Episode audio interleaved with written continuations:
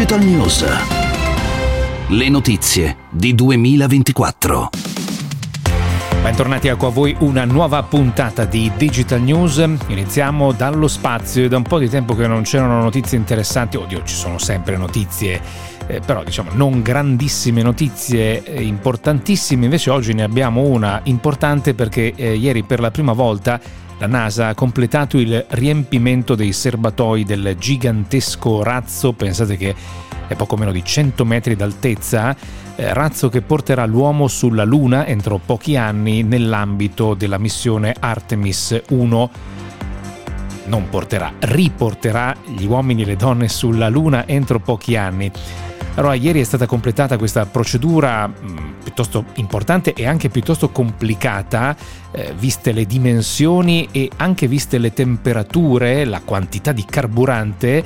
Pensate che sono stati caricati quasi 3 milioni di litri di idrogeno e ossigeno liquidi.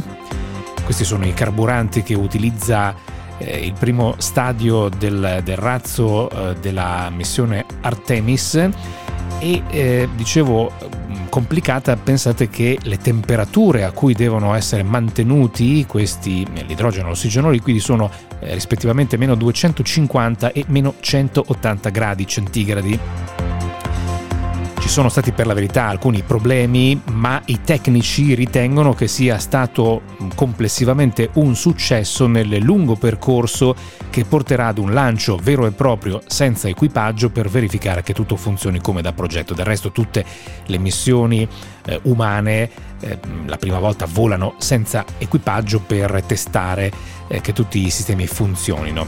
Eh, dicevo, i tecnici ritengono che sia stato complessivamente un successo perché considerate che in questi dieci anni di sviluppo della missione ci sono stati vari problemi, quindi essere riusciti a far completare il riempimento dei serbatoi viene considerato un successo. Nelle prossime ore la NASA farà una conferenza stampa e magari se ci saranno altre eh, notizie importanti nella puntata di domani ve le racconteremo.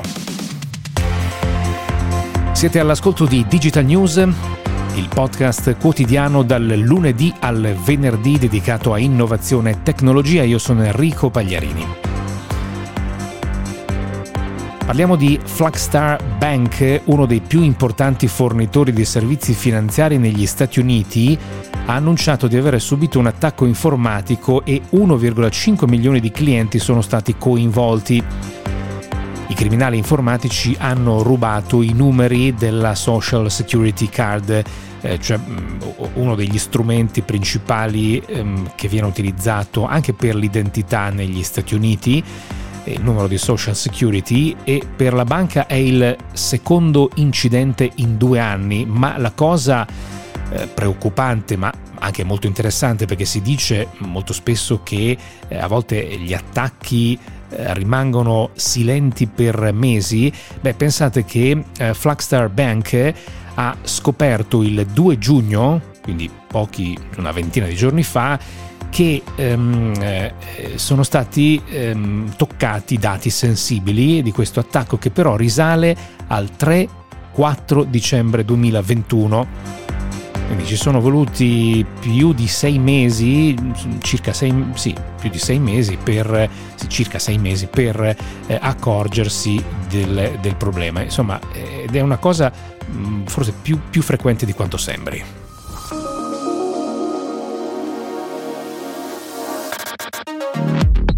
Adesso due segnalazioni per concludere di finanziamenti a start-up. La prima riguarda il mondo del, de, dei non fungible token, anche se negli ultimi tempi c'è stato un eh, forte ridimensionamento, oltre anche a, legato al crollo delle criptomonete, ma insomma c'è stato comunque un forte ridimensionamento anche nella parte legata all'arte e eh, NFT. Comunque Magic Eden, che è un marketplace di NFT, ha, um, che è stato creato pensate pochi mesi fa, appena nove mesi fa, ha raccolto capitali per 130 milioni di dollari.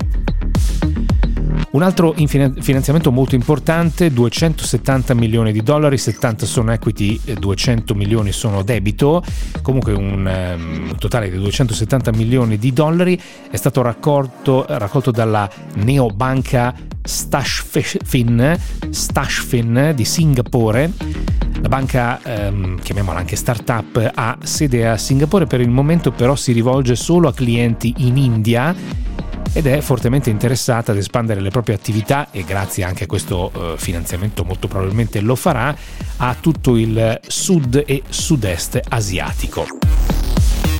E comunque già con l'India hai in grosso modo un miliardo e mezzo, non di potenziali clienti, però su un miliardo e mezzo di popolazione hai sicuramente alcune centinaia di, potenzi- centinaia di milioni di potenziali clienti a cui ti puoi rivolgere. Era l'ultima notizia di Digital News, torniamo con un nuovo episodio domani.